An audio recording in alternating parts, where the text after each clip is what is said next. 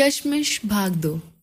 जब मैंने उसे चश्मिश कहा तो उसने मुझे गुस्से में ऐसा घूरा कि अगर भारत में एक कत्ल करना माफ़ होता तो वो मुझे मार देती। वहीं दूसरी तरफ़ उसकी दोनों बॉक्सर सहेलियाँ हंस रही थीं। उनकी हँसी से इतना तो मुझे समझ में आ गया कि आज हॉस्टल में ये दोनों इसकी खूब खिंचाई करने वाली हैं और वो मुझे रात भर गालियाँ देने वाली है। वैसे गालियों से तो मुझे मेरे दोस्तों ने भी बिरला तक जाते जाते पूरे रास्ते भर नवाजा। चौबे, ससुर के रहा न जा रहा था तुमसे बिना मुँह खोले।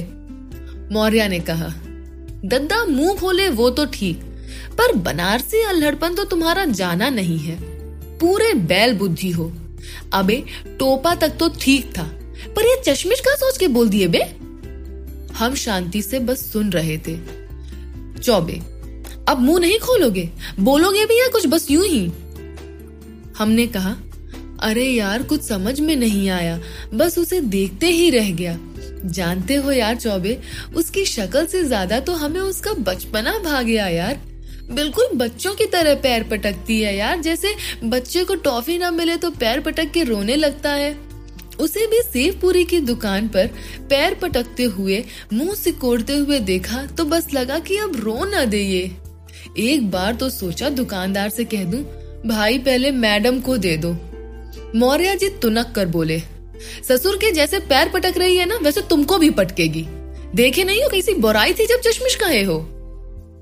हमसे भी बर्दाश्त न हुआ और झल्ला कर बोले, जो हुआ सो हुआ।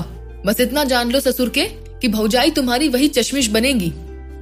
चौबे बोले, का पता, पहले से किसी के भैया की भौजाई बन गई हो। और हंसने लगे। हमने कहा, भाई की खुशी बर्दाश्त ना होगी तुमसे, पता था हमें।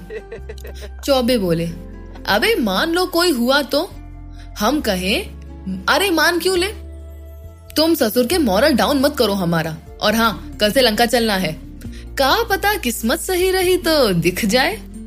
मौर्य जी बोले हाँ गुरु, कल से तुम्हारे लिए लंकेटिंग शुरू।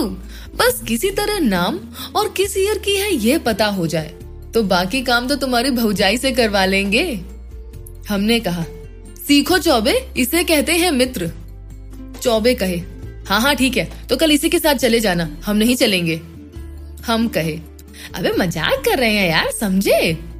खैर, हॉस्टल आ गया और खाना खाना के बाद हम अपने रूम पर आए। सोचा कुछ पढ़ लें, पर दिमाग में तो वह चश्मिश ही थी। मैंने भी कंबल ओढ़कर सोने में ही भलाई समझी। नींद कहाँ आनी थी? बस उसी की इस प्यारी सी सूरत सामने आ जा रही थी। इटलाते हुए कितनी ठंड है। कहते हुए दोनों हाथों की हथेली को रगड़ती हुई, कभी अपने टोपे को खींचती हुई, मानो वो सिर्फ़ अपने कान ही नहीं, पूरा मुँह ढकना चाहती हो। उससे मुझे तो ऐसा लग रहा था जैसे वो बिल्कुल मेरे सामने खड़ी हो और अपना टोपा से मुँह ढकना चाह रही हो। और मैं भी प्यार से उठता हूँ और उसे मंकी कैप पहना देता हूँ। पर इसके बाद भी कुछ तो अधूरा सा लगता है। और देखता हूँ कि वो अपना चश्मा लगा लेती है। अब ये अधूरापन पूरा हो जाता है। मंकी कैप लगाए चश्मिश मुझे बहुत प्यारी लगती है। बस उसके बारे में सोचते सोचते न जाने कब नींद आ जाती है।